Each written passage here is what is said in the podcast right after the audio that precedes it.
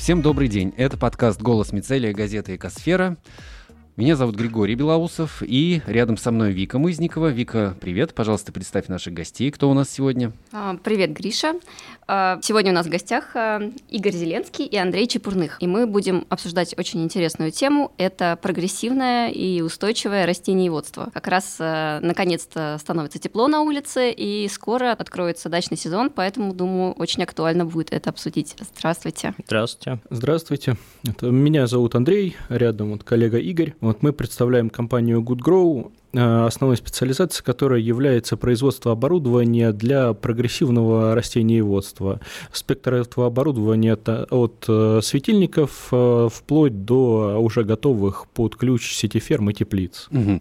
Ну, может быть, вы несколько расскажете подробнее, что такое вообще прогрессивное растениеводство, да, и как оно применимо, например, и применимо ли а, к обычным садоводам-любителям, да, или речь идет только о профессионалах, которые должны озаботиться подготовкой, да, своих саженцев заранее вот что это из себя представляет и кому это потенциально пригодится? Но люди часто путают прогрессивное растениеводство и устойчивое растениеводство. Если говорить про прогрессивное растениеводство, то это метод. Метод выращивания растений в искусственных средах. То есть вы выращиваете растения не в окружающей среде, например, в поле, а создаете искусственную контролируемую среду, которой будет своя влажность, своя температура. И такую искусственную среду можно сделать хоть на МКС, хоть в соседней комнате. Вот это и есть прогрессивное растениеводство.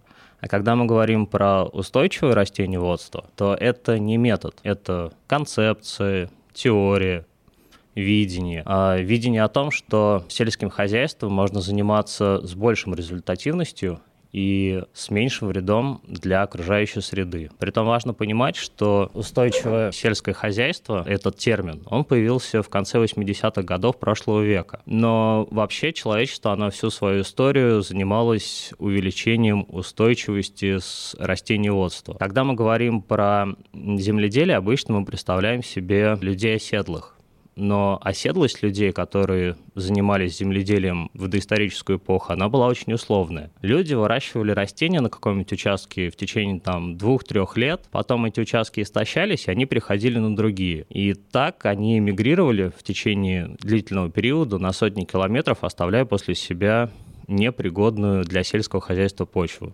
Вообще ни для чего непригодную. Почва была полностью истощена.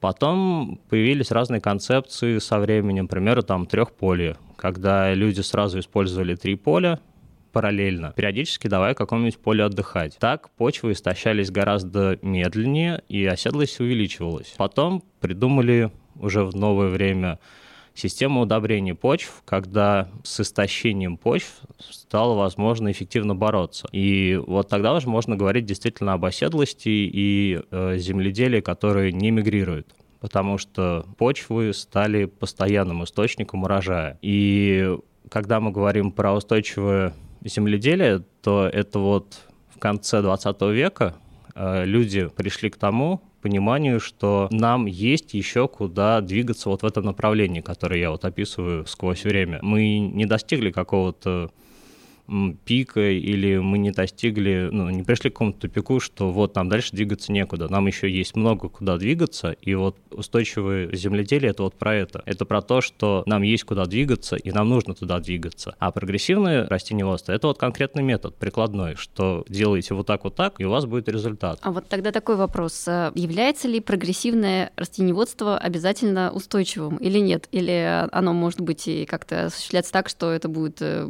плохо для природы и, не знаю, короче, насколько эти, этот метод подпадает под понятие устойчивости? Ну, теоретически прогрессивное растениеводство можно отнести к устойчивому растениеводству. На практике, конечно, всякое бывает, и можно сделать любой бизнес вредным для окружающей среды. Ну, тут как везде. А, понимаете, как мы будем к этому относиться? Если мы будем использовать прогрессивное растениеводство безответственно, а, соответственно, точно так же там есть свои отходы, свои особенности, если это все не учитывать, то мы точно так же будем вредить этой окружающей среде. Да, это не будет иметь непосредственного отношения к почвам, к экологии почв, но тем не менее к общей экологии это будет иметь непосредственное отношение. Что вот тогда плохо с э, растениеводством, ну, скажем так, э, как мы его понимаем, да, как в 20 веке оно было устроено, то есть какие-то большие там э, поля, да, вот монокультурное выращивание, когда очень очень большие площади засеиваются, там применяется много минеральных удобрений. Эм, чем оно опасно и почему возникла вот такая концепция, как э, вы говорите, устойчивое растениеводство, устойчивое земледелие? Почему вот стало понятно, что это все равно наносит э, большой вред э, природе и, возможно, не так эффективно, как хотелось бы? Ну, в данном случае я бы рассмотрел все это в понятии промышленного выращивания, потому что большие поля засеиваются засеиваются именно с этой целью. Вот. И здесь э, давайте разобьем этот момент на две части. Первое – это тепличное выращивание, это все-таки какая-то изолированная среда. И второе – это выращивание в открытых средах, то есть это ну, обычные поля. Вот. Начнем с теплиц. В принципе, если мы рассматриваем теплицу именно как изолированную среду, в том числе, возможно, уже даже с землей, если мы будем относиться к этому грамотно, то, соответственно, никакого вреда для окружающей среды наноситься не будет, потому что весь э, субстрат, который мы используем, э, воздух, который там находится, все это абсолютно никак не будет соприкасаться с внешней средой. Вы могли видеть, даже если интересовались этой темой, что люди заходят в эти теплицы, уже одетые в специальные костюмчики беленькие, проходят через специальные обеззараживающие камеры. Все это создано непосредственно для того, чтобы во-первых, вы получали более-менее экологически чистый продукт, чтобы не приходилось травить э, пестицидами от сорняков, от э, вредителей, все это потому что это тоже наносит определенный вред, усложняет потом а, очистку всей этой среды. Вот. Точно так же рекуперация воздуха происходит через определенные фильтры. Вы никогда не получите воздух напрямую из атмосферы, никогда воздух, который побывал в теплице, напрямую точно так же ее не покинет.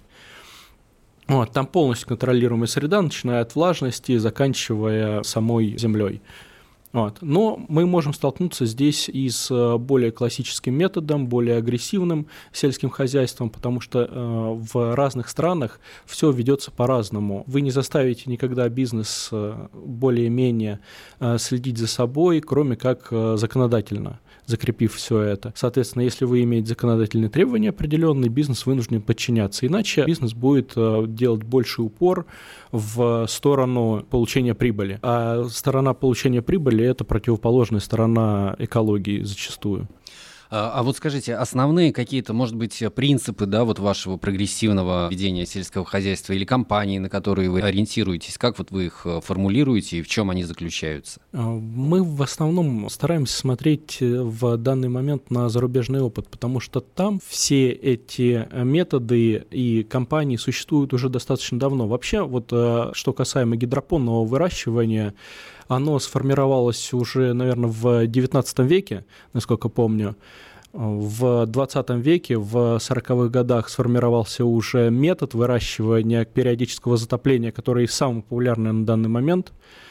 Вот. Во время Второй мировой войны у нас на кораблях Соединенных Штатов Америки происходило выращивание овощей, вот, для того, чтобы кормить э, солдат. Тоже гидропонным методом, да? Да, именно гидропонным и методом. вообще не только на кораблях, они и в Японии потом оккупированные строили, и в Тихоокеанском регионе они на островах создавали гидропонные фермы для снабжения своих войск. То есть эта технология, она, ну, старше нас сильно. Да. Именно из-за этого стоит смотреть э, именно на опыт западных коллег, потому что сейчас гидропоника развивается уже в большей степени в сторону даже аэропоники, где субстрат абсолютно не нужен.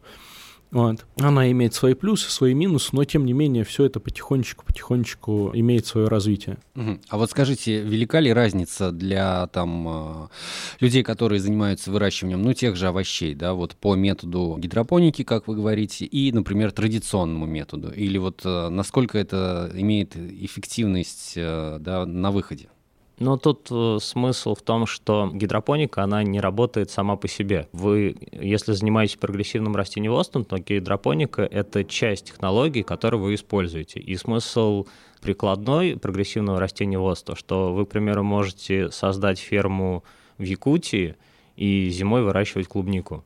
Вы по-другому Якутии зимой не вырастите клубнику. Вот если говорить про обычное растениеводство, то оно всегда связано, во-первых, с рисками, что град побьет, ураган будет, засуха. И урожай, если мы говорим про нашу страну, мы вообще-то зона рискованного земледелия, поэтому урожай, ну, один раз мы снимем, а возможно и нет. А, а прогрессивное растениеводство — это когда хотите, тогда и снимайте урожай. Вы ничем не ограничены, вы сами создаете условия, и вы сами прогнозируете, когда вырастет растение, если вы все сделали по технологии, оно вырастет, ему ничто не помешает. Да, но не стоит воспринимать, конечно, это тоже как абсолютно безрисковую систему, потому что мы здесь сталкиваемся с большим количеством имитационного оборудования, которое имитирует условия окружающей среды, и как любое оборудование, оно точно так же может сбоить, и если происходит какой-то сбой, есть риск потери урожая он и здесь точно так же присутствует. Это все вот очень, на самом деле, здорово выглядит и футуристично, да, вот эта сама мысль о том, что мы сейчас способны выращивать э, клубнику, как вы говорите, в Якутии в любое время года, это очень вдохновляет. Но, наверное же, не, не все культуры подходят для выращивания а, в условиях э, контролируемой среды, да,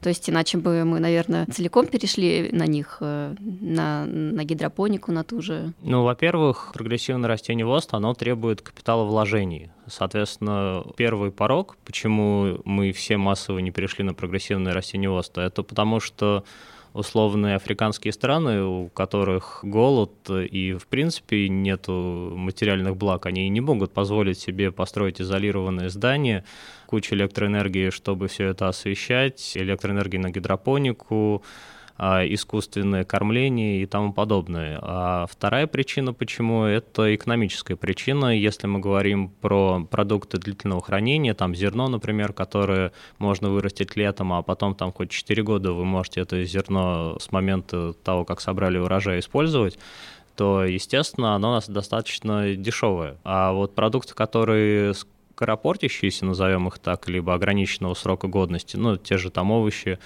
а вот тут действительно прогрессивное растениеводство, оно сильно конкурентоспособно, потому что есть страны, в которых, ну там условно, Израиль, Египет, в которых, когда у нас зима, они могут снять урожай. Поэтому, чтобы покушать помидоры либо клубнику зимой здесь, а мы же кушаем все равно помидоры или клубнику, то это все возится оттуда. Поэтому основной, э, грубо говоря, конкурент прогрессивного растениеводства – это, можно сказать, логистика.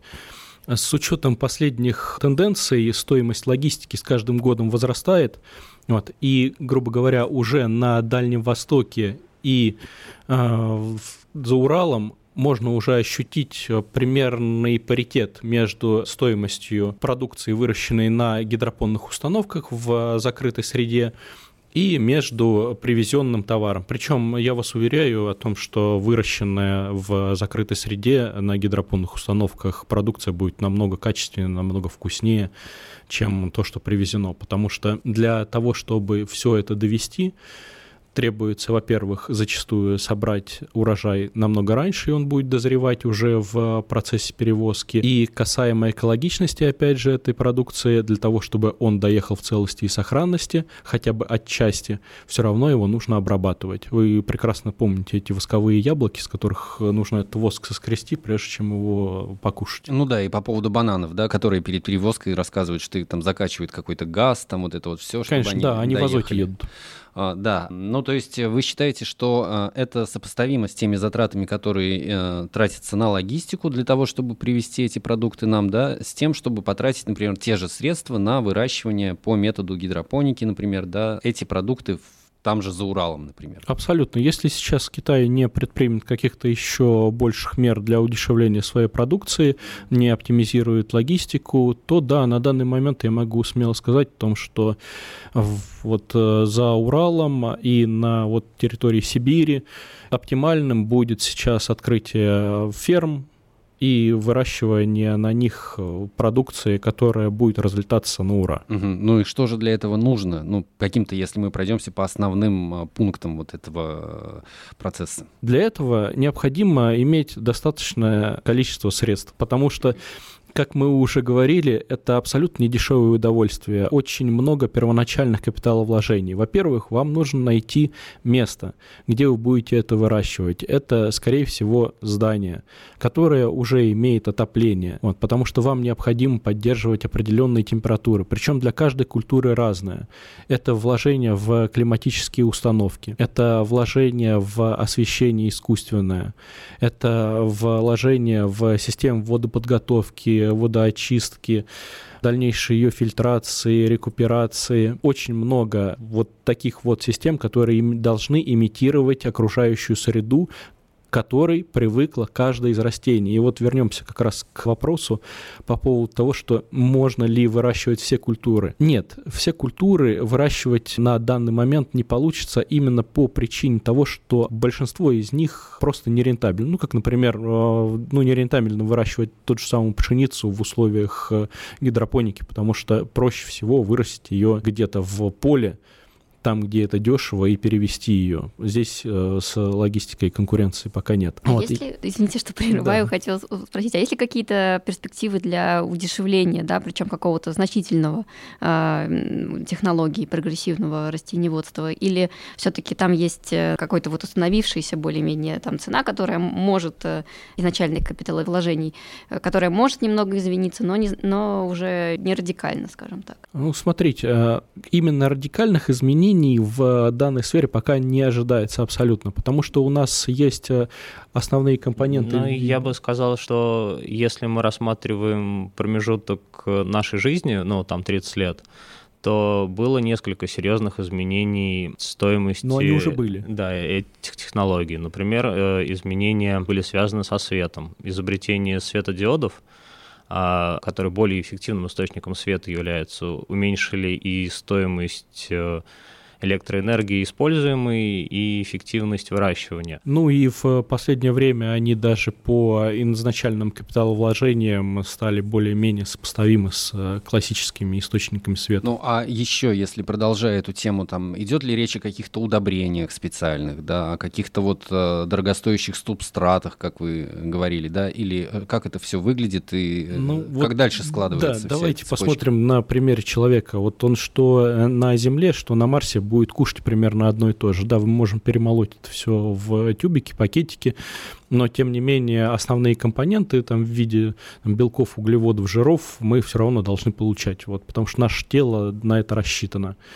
Точно так же и у растений. Как вы не пытаетесь, да, мы, конечно, навоз не применяем в всем этом деле, но тем не менее соли, специальные удобрения, все это используется и, грубо говоря, в чем отличие как раз а, гидропоники и вот этого вот прогрессивного растениеводства?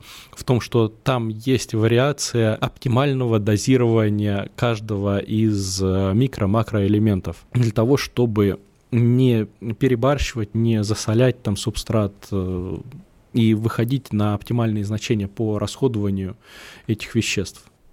Если говорить про гидропонику, то широким слоям населения надо понимать, что растение, ему почва не нужна. Она сама вот почва, она бессмысленна. Просто в почве содержится ну, это так называемые. Да, так э, называемые макро- и микроэлементы. Макро — это элементы, которые много нужны растению, микро — это которые в небольших количествах нужны растению вода, попадая в почву, она образует растворы с этими элементами, там, например, азот, железо, цинк, а, и вот этот раствор впитывает растение. Так растение получает необходимые ему элементы. Соответственно, гидропоника — это когда вы изначально сами просто создаете этот раствор и не забираете из почвы эти элементы. И, соответственно, правильно Андрей сказал, что вы можете эти элементы дозировать. И субстрат — это понятие какого-нибудь вещества, в котором корни закрепляются. То есть э, вы можете, например, использовать песок, перлит или многие другие там их огромное Минеральная количество, вата, да, огромное количество материалов просто для того, чтобы растение корнями там закрепилось. Оно не выполняет функции питания растения, оно выполняет функции, ну, как стул для человека. Я бы еще сказал, что оно выполняет функции такого абсорбера, который впитывает в себя тот э, вот коктейль, о котором говорил Игорь. Вот, и позволяет растению. Растение просто сразу не может все это впитать, и ему нужно определенное время на поглощение всего этого раствора. Соответственно, нам субстрат нужен именно еще и для этого, чтобы дать ему время задержаться возле корней. А вот э, для выращивания промышленного да, растений сейчас до сих пор э, м, очень много пестицидов, э, несмотря на то, что мы постоянно, даже там и от Смотря о, каком, смотря о каком промышленном выращивании мы говорим, потому что многие компании уже точно так же имеют э, гидропонные фермы свои. Вот, они выращивают много продукцию в закрытых средах. Ну, особенно, на, на да, прилавки. особенно на Западе промышленное выращивание, оно осуществляется, есть такой термин современные теплицы. В современных теплицах у них своя экосистема. Там могут даже завозиться специальные насекомые, которые живут только в этой системе для того, чтобы опылять цветы, и вот это вот полностью изолированная среда. А если мы говорим про э, выращивание в полях, то да, там массово применяются пестициды, и никуда это не денется, потому что так устроен этот метод, там всегда будут э, применяться пестициды. Тут э, дело в чем, что поле, оно не изолировано. Поле — это вот часть окружающей среды. И это поле, оно является домом для огромного числа живых организмов. И вы с этим ничего не сделаете, они там живут. Да, и когда И- вы растите там еду, понятно, что ее кто-то может съесть за вас. Да, вот есть условный суслик. Суслик там молодец, суслик живет в этом поле. Суслик кушает растения. И вы не можете договориться с сусликом, что я вот тут начал выращивать растения, суслик, ты вот везде вокруг кушай растения, а вот которые на моем поле, ты растения не кушай. Суслик, он не договороспособен, вы не можете просто взять с ним о чем-то договориться, он так будет делать. Ну и поэтому что делает человек? Мы разработали специальное химическое оружие массового поражения, направленное против грызунов. И вот применяем это оружие, и оружие все равно там суслик, ты не суслик, оно убьет всех грызунов в радиусе поражения. Вообще вот всех. Все будет уничтожено. А суслик, он не в вакууме существует. Суслик — это часть пищевой цепи. Поэтому там мы убили сусликов, лисникам стало нечего есть. И вот вся экосистема посыпалась, как карточный домик. Да, пугающая картина. Но ведь но получается, что гидропоника позволяет исключить пестициды хотя бы вот для определенного количества растений, которые выращиваются в контролируемых средах. В идеале прогрессивное растениеводство вообще не требует пестицидов.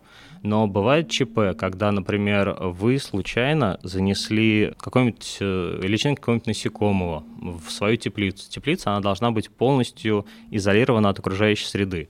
Но иногда так не получается. Там мы пригласили какого-нибудь человека, смотри, какая у меня красивая теплица, там, или журналистов. Журналисты на ботинках занесли личинки какого-нибудь насекомого, там яйца.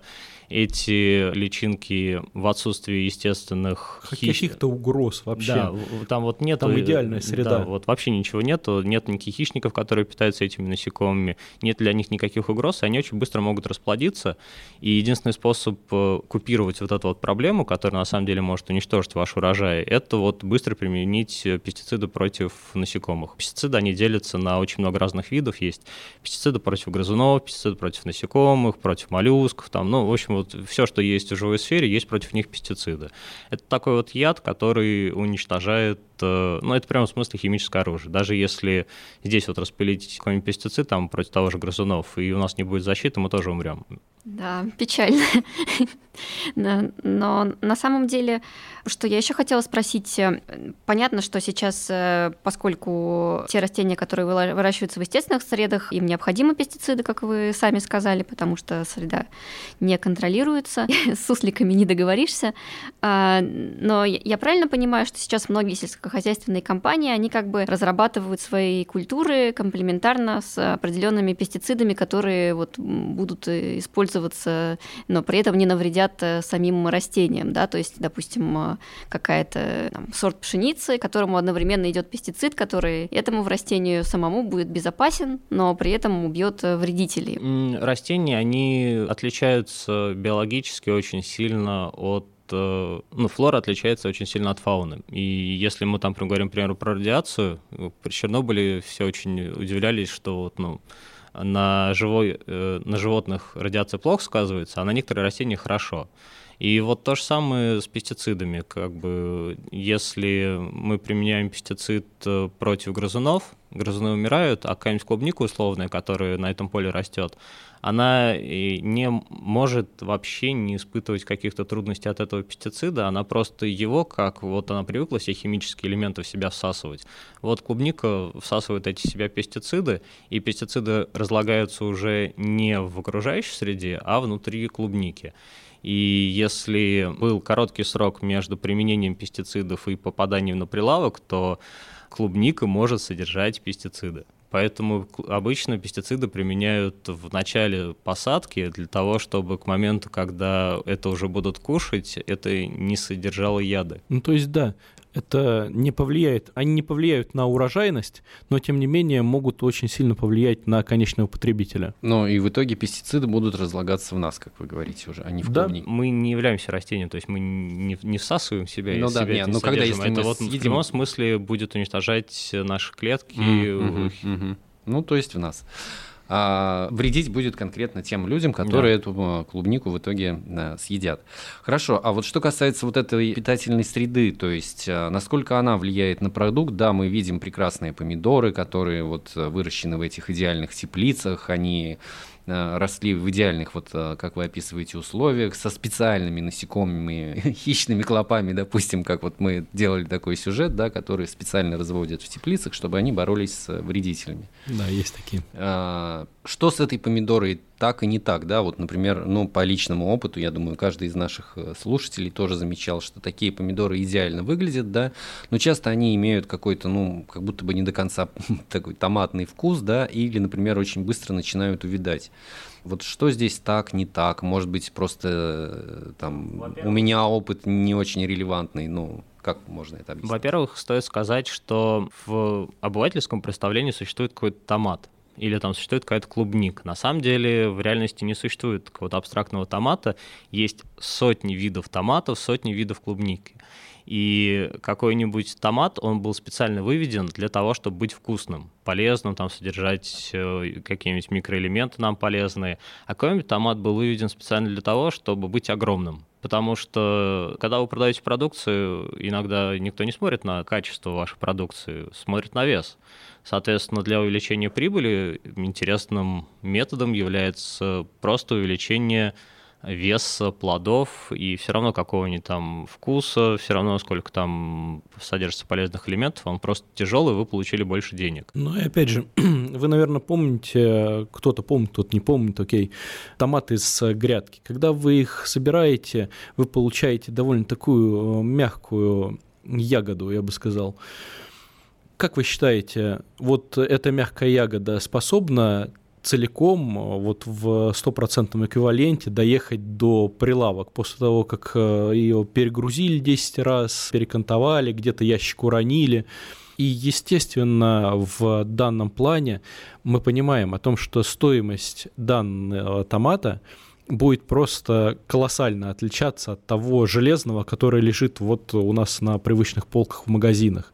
Поэтому производители в первую очередь, как правильно сказал Игорь, ориентируются на коммерческую прибыль, которую они в итоге будут извлекать. И каждый процент потерь он сильно на этом сказывается.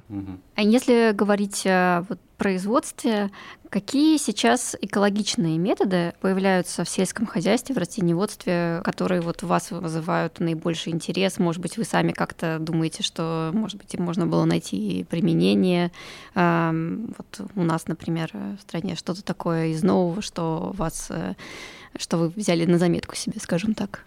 Интересно было, есть такая штука микробиом Сейчас про него много говорят, но говорят в контексте, что у человека есть свой микробиом, то есть микроорганизмы, которые живут внутри нас, в симбиозе с нами. А вот микробиом, он, оказывается, есть не только у нас, но вообще у всех сколько-нибудь крупных живых организмов, в том числе и у растений. У растений они часто обитают в районе корней и помогают растениям усваивать питательные элементы. И как оказалось, что так же, как влияние на наш микробиом или замена этого микробиома может оказать положительное влияние на человека, точно так же и с растением. Влияя на микробиом растения, можно увеличивать урожайность, и вот это вот является классическим примером, что сейчас говорят про устойчивое сельское хозяйство. Когда... Там не только урожайность, там еще и само качество продукции да. улучшается, потому что если этот организм способен впитывать больше микроэлементов, соответственно, он будет более насыщенный. Витаминами, да. У растений есть первичные метаболиты, есть вторичные метаболиты. Первичные метаболиты – это вот сами питательные вещества, которые обычно мы воспринимаем в качестве пищи, то есть там белок, углеводы, вот такие вот вещи. А есть вторичные метаболиты – это антиоксиданты, витамины, никотин – это вторичный метаболит. Э, и вот, собственно, когда мы говорим про полезность растений, мы говорим про вторичные метаболиты. И вот чтобы вторичные метаболиты образовывались, э, нужны обычно всякие вот микроэлементы, потому что углеводы, мы в основном состоим из белка, растение в массе своем состоит в основном из углеводов. И вот углевод, он образуется в основном при помощи воды, воздуха и света. То есть растениям обычно не нужны какие-то микроэлементы. Вот то, что мы проходили в школе фотосинтез. Обычно у людей почему-то представление, что фотосинтез – это когда растение кислород выделяет. На самом деле фотосинтез – это вот такой процесс питания растения, когда растение формирует внутри себя углеводы. Это, с одной стороны, и его строительный материал, а с другой стороны и питание для самого растения. Куда-то я далеко ушел. Да, да, да, абсолютно. Мы уже слишком сильно начали углубляться вот тематику. Нет, ну про микробиом действительно интересно. А, микробиом, да, мы mm-hmm. вот рассказывали про микробиом, и что вот э, влияние на этот микробиом, оно может увеличивать количество питательных элементов полезных, которые растение в себя абсорбировало, соответственно, оно больше вторичных метаболитов создало, и для нас это растение более полезно. И, в принципе, оно получается более крупным, потому что эффективнее кушает. И это можно создать, э, ну, влиять на микробиом в условиях контролируемой среды, правильно? То есть, когда там та же самая гидропоника, да, контролируемое освещение с помощью светодиодов. Вот, э, ну, проще, конечно, да? влиять, да, угу. в контролируемой среде, но это не значит, что в естественной среде нельзя влиять, просто... Потому что они произошли вообще из естественной среды. Ну да. Тут вопрос именно переноса вот э, этого опыта естественной среды в какую-нибудь гидропонную установку. Потому что, по сути, для того, чтобы они развивались, уже э, специальные удобрения разрабатывают, которые щадяще к ним относятся, способствуют их росту. Ну, короче говоря, работы в этом направлении ведутся уже активно. Ну окей, давайте тогда спустимся немного э, на землю, да, к простому обывателю.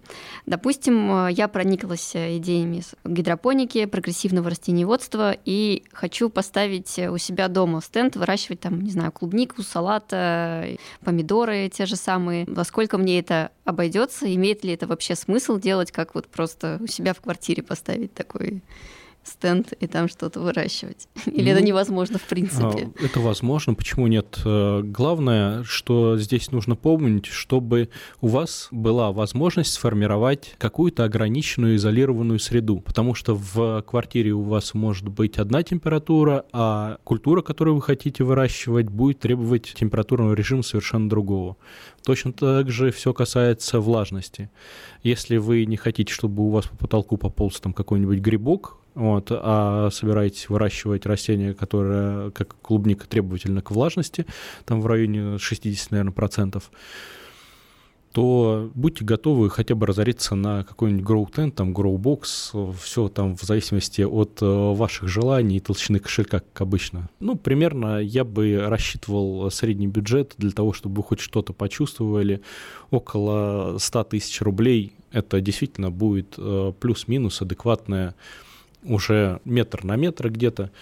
Вот такой вот гроубокс, в котором вы можете для себя вырастить клубничку, либо салатик, либо какие-нибудь помидоры, ну, томаты черри, которые маленькие, стелящиеся, потому что, благо, уже есть сформированные выведенные сорта для вот этой так называемой светокультуры, вот, прогрессивного растениеводства.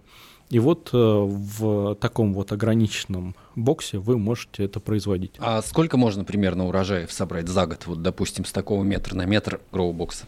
все индивидуально от культуры, все вот абсолютно индивидуально. Если, грубо говоря, вы берете ту же самую клубнику, вот есть там несколько сортов, есть НСД э, нейтрального светового дня, есть длинного светового дня, вот. И здесь точно так же все зависит от подхода, который вы выберете. Грубо говоря, э, нейтралы будут плодоносить у вас э, долго и упорно, вот, пока они не выработают весь свой потенциал, э, те, которые длинные светового дня будут плодоносить у вас, ну, два, сил три раза в год, это прям, если очень им захочется. Если мы берем э, перцы, то это вообще идеальная культура, как вот мне кажется, они будут плодоносить до того момента, пока вам просто это все не надоест. Ну, вот вы их не вырубите и скажете о том, что давайте-ка я начну что-нибудь другое. Угу.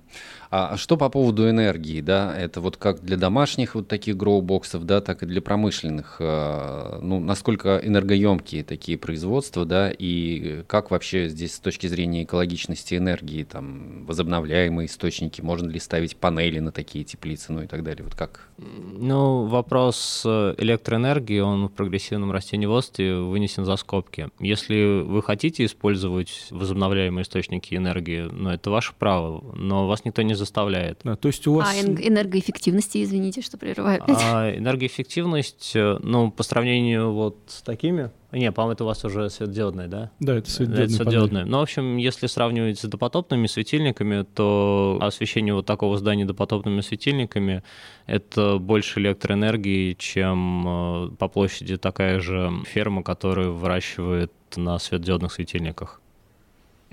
Ну, а по поводу для домашнего, например, использования, насколько Смотрите, это энергозатратно, ну, как... вот в формате... Во-первых, э, по, точно так же по экологичности.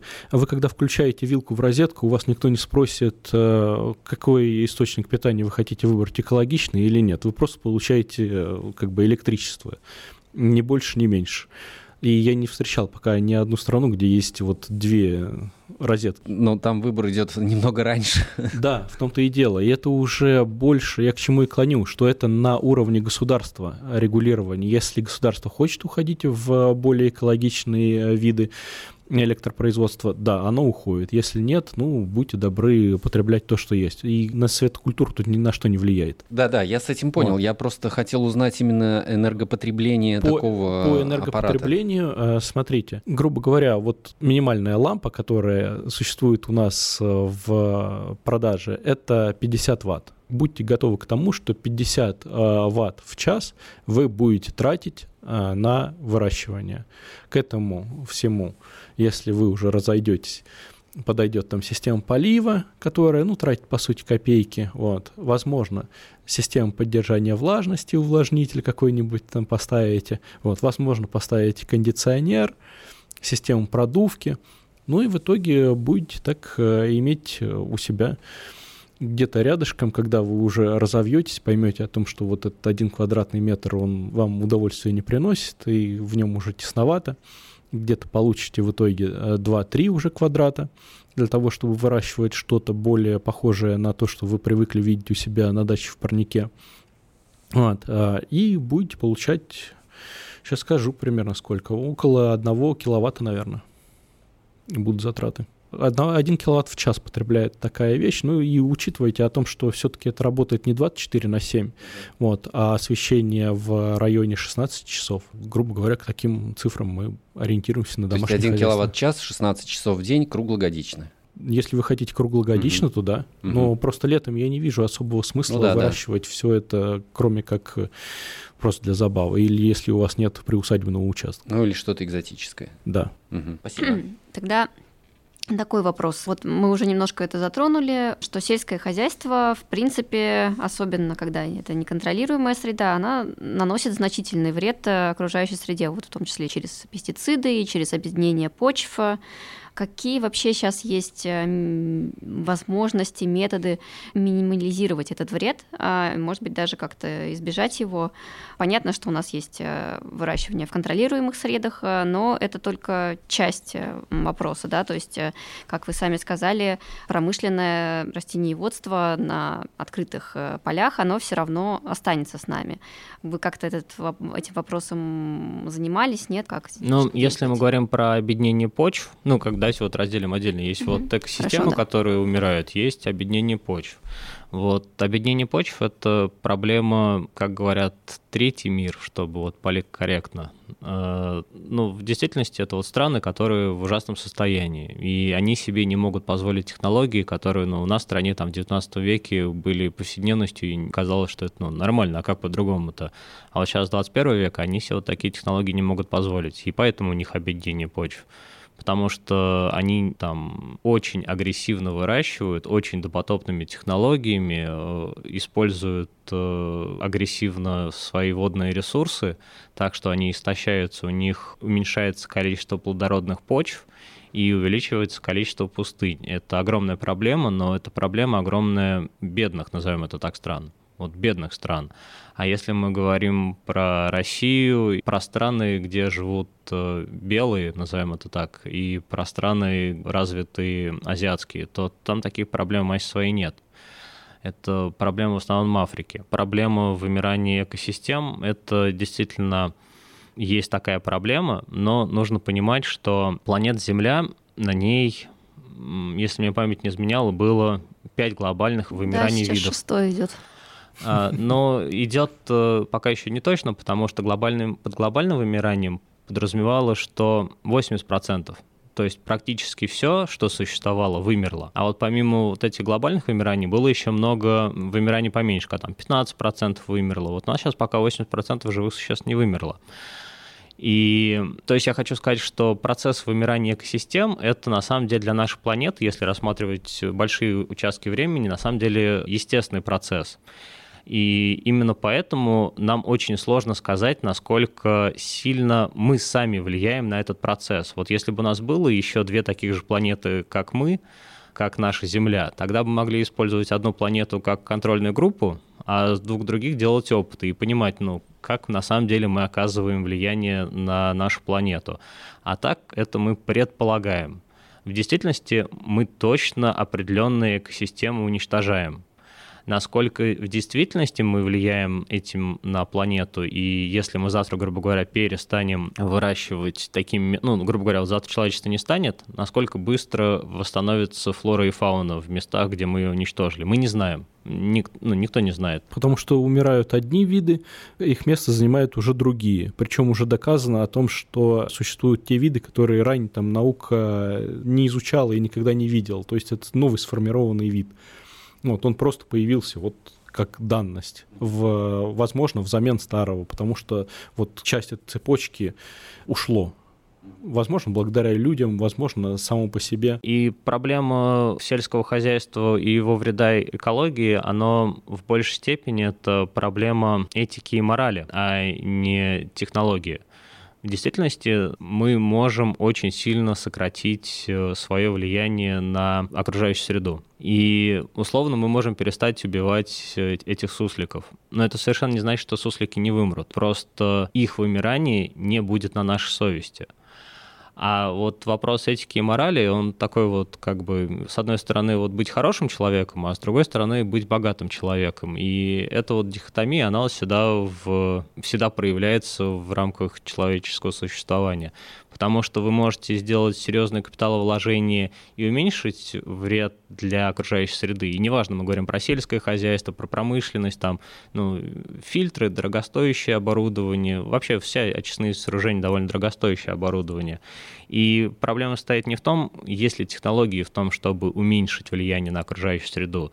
Проблема в том, что условному фермеру что важнее, там, отложить деньги на образование своего сына или жизни сусликов? Тут как бы вопрос такой. Но здесь вопрос все-таки я не согласна, что речь идет только об этике и морали. У нас все-таки есть, эм, скажем так, скорее краткосрочная и долгосрочная перспектива, ну или среднесрочная. Потому что понятно, что там истощение экосистемы, оно потом э, плохо влияет на развитие того же сельского хозяйства. То есть, как вы сами сказали, допустим, в странах третьего мира ведется сельское хозяйство методами неустойчивыми, почвы истощаются, там в итоге потом ничего э, не растет. То есть э, понятно, что там э, уничтожение, допустим, тропических лесов, а это сильно влияет там и на климат, это сильно влияет и на там рельеф таким образом, что в этих местах потом учащаются, допустим, э, наводнения, потому что не, ну, вода там не впитывается в почту, то есть это больший ущерб в будущем в случае каких-то там сильных ливней, к примеру.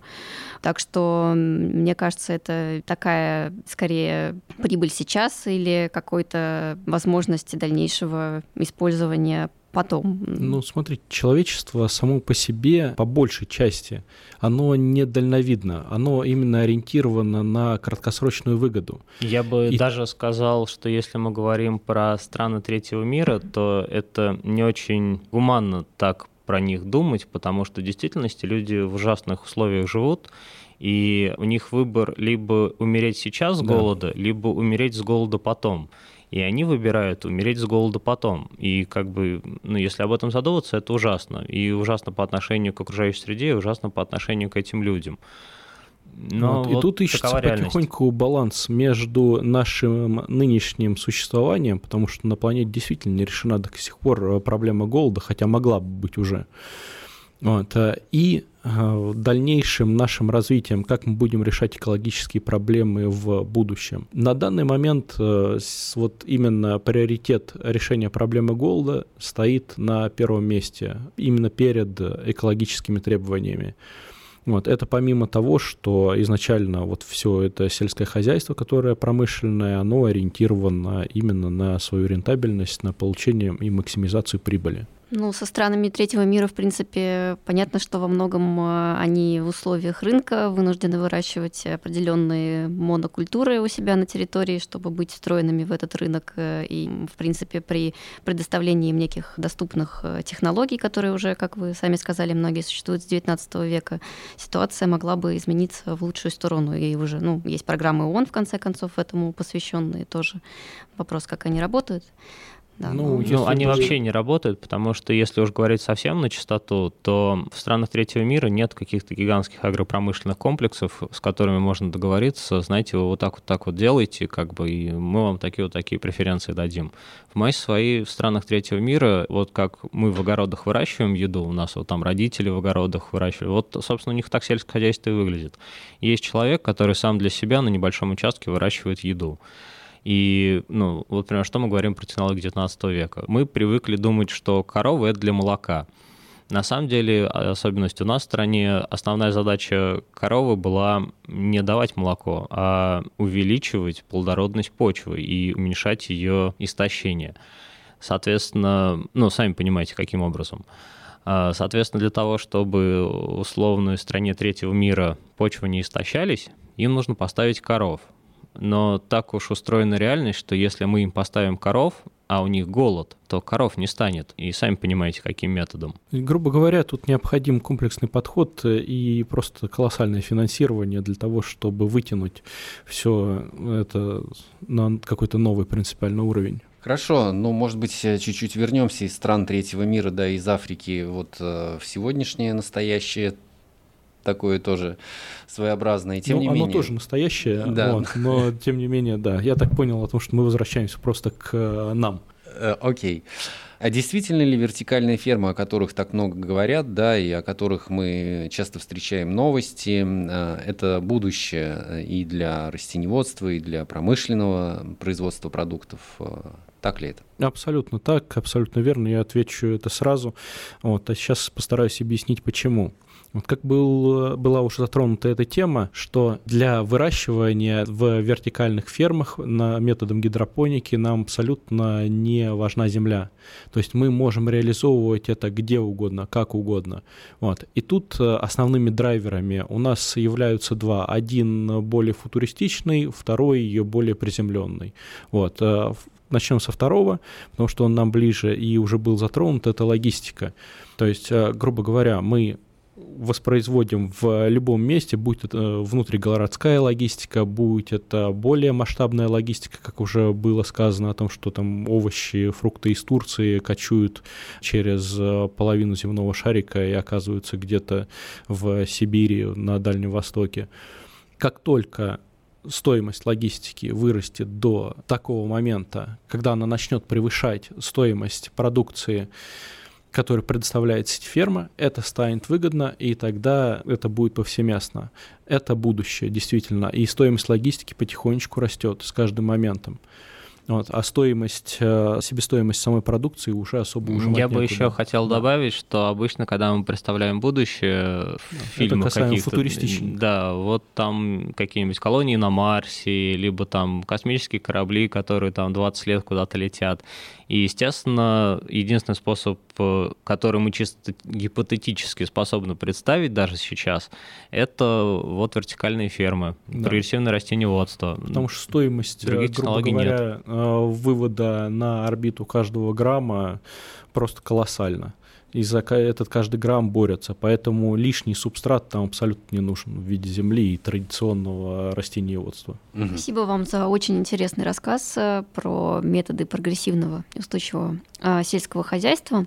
И у нас, вам пожалуй, спасибо. остался один вопрос, который мы задаем всем нашим гостям. Это какая экологическая новость э, произвела на вас наибольшее впечатление за последнее время? Ну, я вот недели неделю либо две недели назад слышал про американский стартап, который сейчас собирает деньги на то, чтобы бурить скважины. Притом очень глубокие скважины, такие, что Кольская сверхглубокая скважина, она как бы не очень большая, они там километров 20 планируют бурить. А, а Кольскую сверхглубокую скважину, кстати, 20 лет бурили. И вот они собираются такие огромные скважины бурить для того, чтобы добывать геотермальную энергию. И то есть, возможно, при нашей жизни мы уже увидим, что к возобновляемым источникам энергии, ну то есть к ветру и солнцу добавится еще геотермальная энергия. Но это не точно.